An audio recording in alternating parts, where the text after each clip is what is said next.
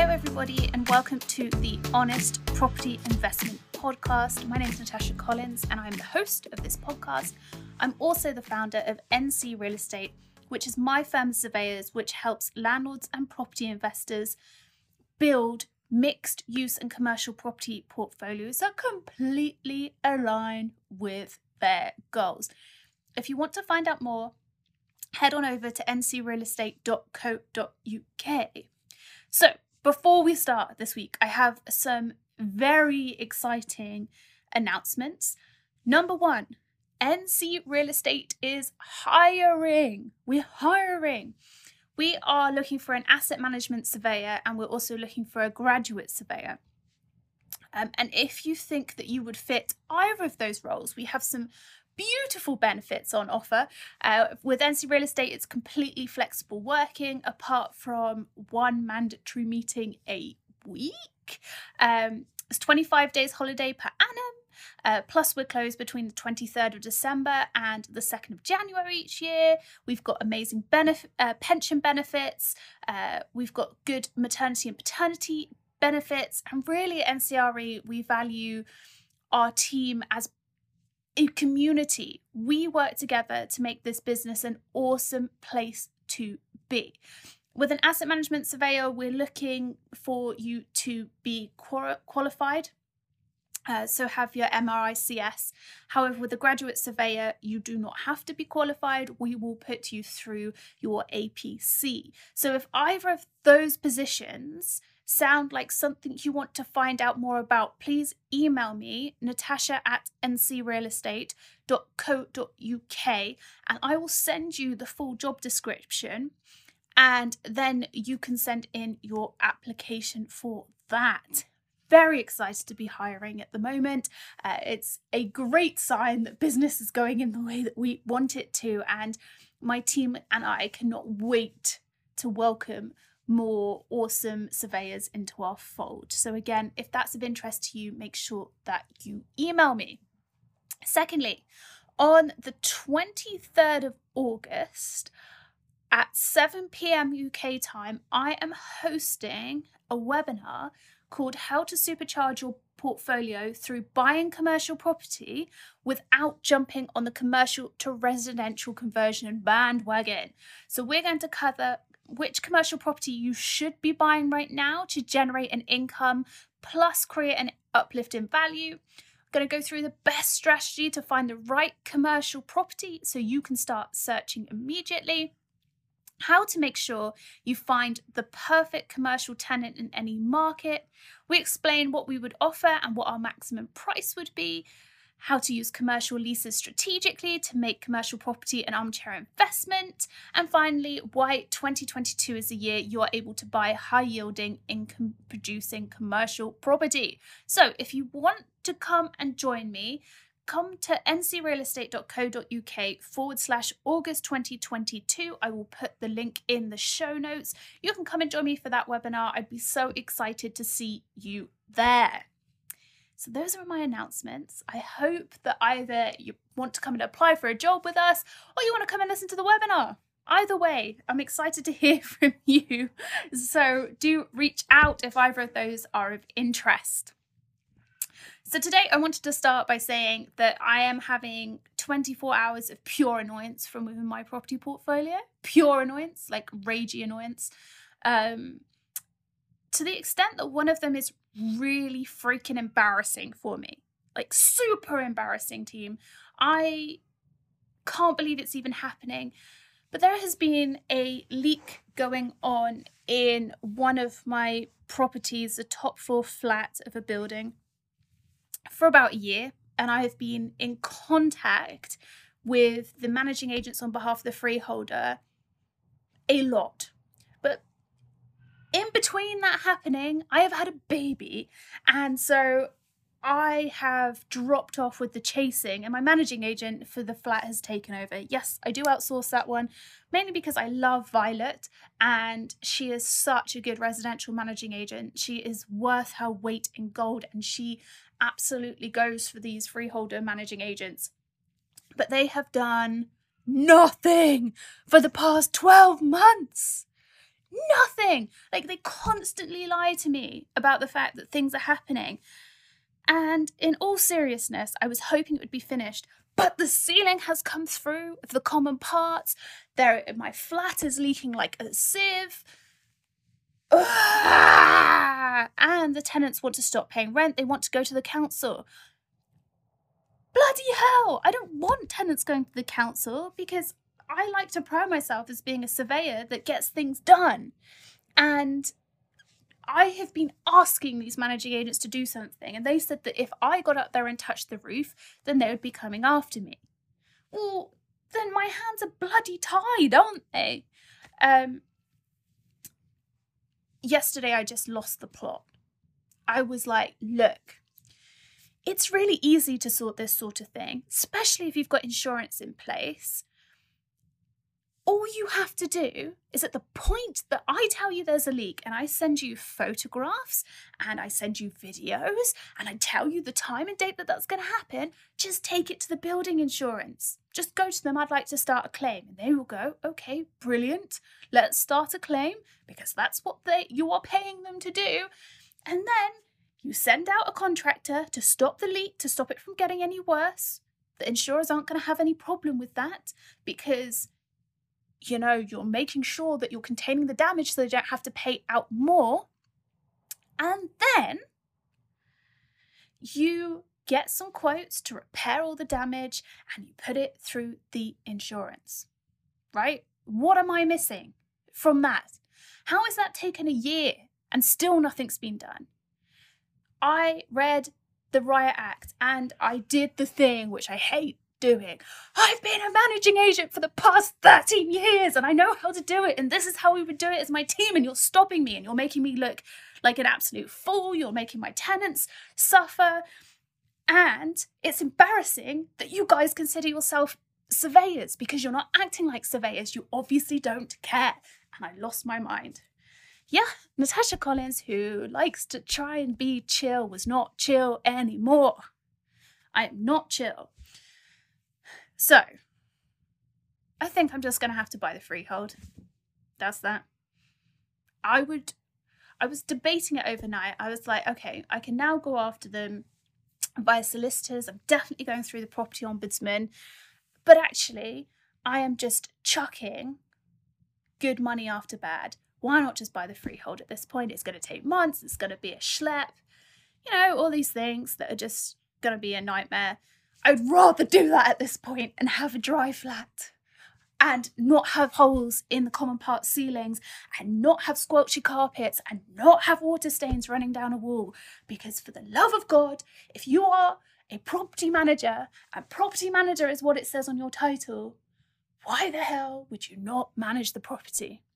I don't understand it. I can't understand it. If that is if that is your job role, why wouldn't you just do your job?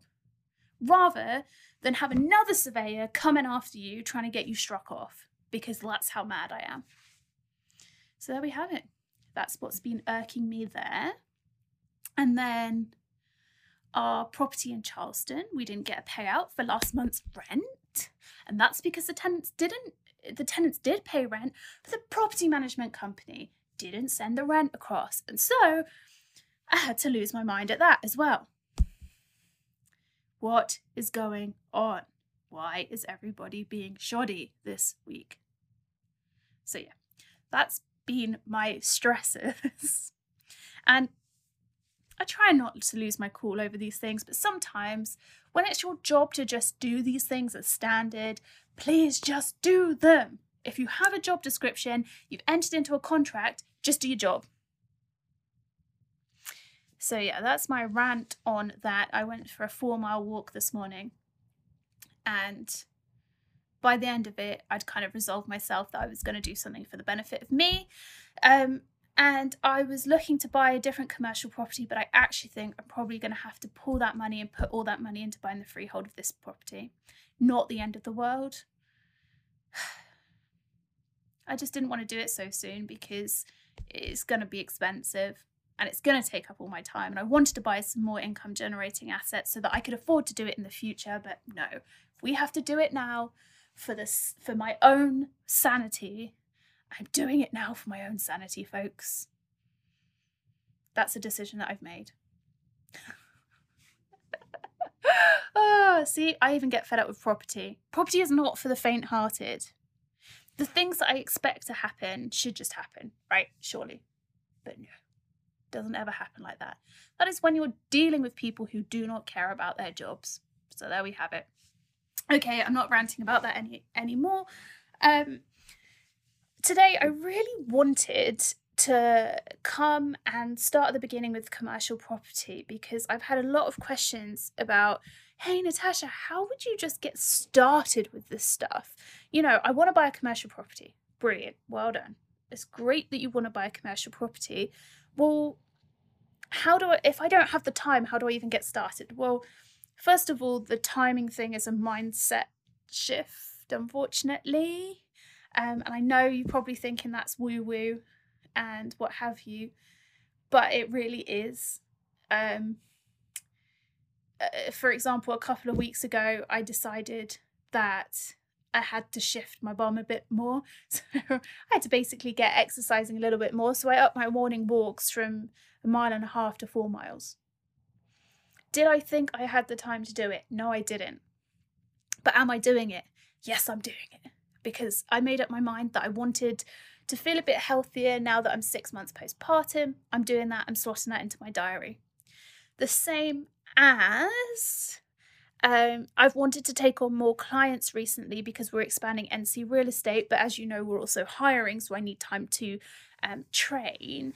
And I had to make the difficult decision that this uh, month Harry goes to daycare four days a week instead of two and a half. So it means that I'm pretty much going back to work full time. But I had to make that decision because it's something that will move us forward in life and I finish um, mid afternoon so I can go and get him early and then we can hang out and then we have the long weekend together. So we have Friday, Saturday, Sunday, and I make that an absolute priority. But I've had to make that decision to shift things around so that I can do the things that I want to do. Growing my business is really important because ultimately that's going to pay for his lifestyle. And I also want to spend time with him. But what I was finding was I had him at the most important times of the day where I could be on, where I needed to be on phone calls and deals were going through and we had to do X, Y, and Z. And I was just feeling really conflicted about both. There is no right balance here. There is no right balance here. So my husband and I sat down and had a bit of a chat about it and felt that if we could get him into daycare at least in the mornings until the middle of the afternoon, I could get everything that I needed done and then I could hang out with Harry and do what we needed to do, go swimming, go to the splash pads, go to the local museum or the aquarium or whatever it is, you know, or even just go and hang out with our friends at happy hour. Whatever that is, I could then do it after I'd felt like I'd succeeded in doing a day's work. So that for me was really important. So I had to maneuver things around. Buying investment properties is really important to me, you know, continue my investments. So today, for example, I'm recording this on a Thursday afternoon. We're actually flying to Florida this afternoon um, because Chris works for the West Indies cricket team and they have been on our case about coming and seeing them uh, play. And they're playing in Fort Lauderdale for the T20 this weekend. Um, and so I shifted everything back an hour so that we could get on the flight today, this afternoon. Um, so I'm finishing work an hour early but before I did this podcast, my priority was that I had to go and pay for a valuation for a property that I wanted to remortgage. I had to, I'd been putting it off. Um, the same as yesterday, I'd been putting off like filling out the mortgage application for it. And I move maneuvered it up to the top of my goals list. It's not that I don't have a million other things that I need to be doing. I always do but I had to make it as part of my priority. So it's done. The valuation will happen. Hopefully, I can get some more money out of that property, and it'll probably just get lost in paying the freehold of this damn property. But it's important to me to do that. The same as sorting out my SSAS, really important um, because that's creating generational wealth for my family, you know, so I can put assets in there that are for Harry. So I have been bidding on smaller assets, which I will tell you about at some point, um, that would make really good assets. right? And so I have to carve out time in my day. And because I don't work on UK time, I work 3 p.m. to 10 p.m. UK time. So Central time, I'm uh, 9 p.m. to 3 p.m. That means that I have to, if I want to get in contact with anybody in the UK, I have to phone them early. So I have to make that time to do that. So when we're thinking about commercial property, I know it sounds like a really big thing, but you have to carve out the time in your day to do these things. And if if it's a priority to you and something that you really want to do, how can you shift that around or just put it higher up in your to-do list? That's really, really, really important. So if you've then can even just carve out 15 minutes to get started, I think that's a really good place you first need to have a look at how much money you've actually got to spend on this. Because it's important, if this is your first commercial property, or maybe the only commercial property that you've got time for, you should have some money to put into it. Right? Because this is you learning about it. So traditionally, we need um, a 30% deposit if we're buying in a limited company or our own name. If you are buying in your SSAS, then you need at least a 50% deposit. Um, actually, you don't need a 50% deposit. That's a lie. What you you can only borrow up to 50% of your full SSAS value. So whatever your SSAS value is, cut that in half. That's the maximum borrowing you've got. Um, so let's take it that everybody's borrowing 70%. So times just multiply to get to the rough value of how much you can spend on the property, multiply it by three. However much deposit you've got, multiply it by three because that will be roughly how much the maximum you can pay for the property is. Because you might be saying to me, well, if I times 30 by three, that's 90. Yeah, but we've got to be saving stuff for solicitors and stamp duty and all the nuts and bolts that go around buying commercial property. You don't want to bankrupt yourself, right? So, whatever you've got, times it by three. There you go. That's the amount that you can afford to spend on a commercial property. Easy. You see? At this point in time, we have even made a budget of what we have got. Then, people next say to me, Natasha, but I don't know what I want to buy or I don't know what commercial property I should be buying. And okay, fine. If you don't know what commercial property you should be buying, that's okay. Um, let's start with area. because I always think that area is the thing that gets people uh, confused a little bit. It really doesn't matter with commercial property what area you buy in. I'm, if I'm honest, um, you can buy two hundred thousand pound properties in London. I mean, they're not going to be huge. They're not going to be creating a huge amount of money, but uh, the income stream from a property is what creates the value. It's very different from residential, very, very different. So, in all areas, you can buy property at different um, at different price points, right? So, from there, um, I just want you to think about what areas would you be comfortable investing in. For me, at the moment, it's really close to home um, in the UK. So, anywhere in the West Country. So, we're talking Bath, Bristol, the Cotswolds up to Gloucester, and probably as far out as Chippenham and Cirencester. That's kind of my um that's my area at the moment just because it's really easy for me to get someone out there to have a look at it um obviously I've invested in North Devon, I've invested elsewhere, got investments in London. You know, I'm not opposed to investing um, in other places, but just I just want to make it really easy for myself because I've really got the time to be focusing a lot on it. So, there's my investment area. I made a decision. Right? I want you to do the same. If you think there's somewhere that you really know, for example, your home your hometown or maybe there's somewhere that you just really like. Let's just start there.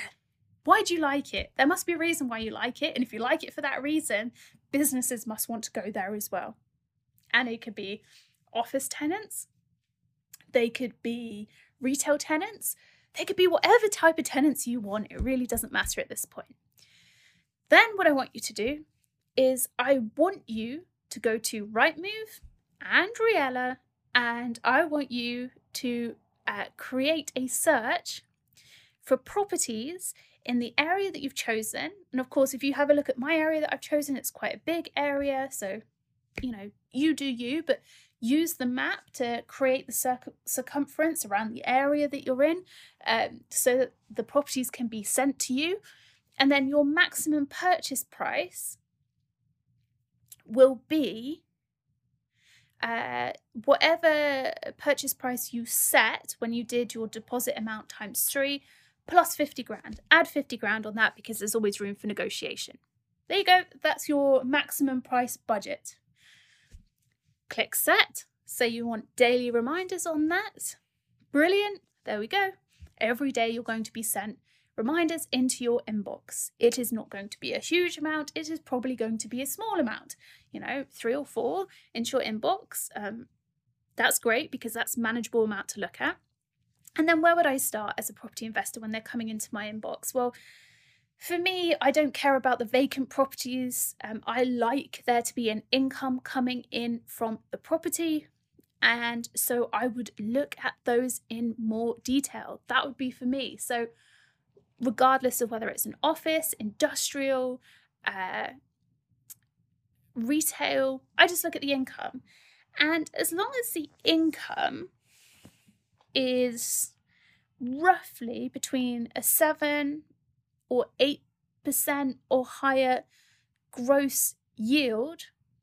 So remember, if you're doing gross yield and say uh, the property has got a £25,000 income and it costs 300,000, you do 25,000 divided by 300,000 and that gives you your gross yield. So that one would be 8.33%. There we go, tick. Now I would look further into it. That is how I would start. That is exactly how I would start. If I had 15 minutes a day, that is where I would start. And that way you can get rid of the stuff that you don't really know about you know, there's not an income coming in. Okay, it's probably going to be hard to get lending on if this is my first commercial property.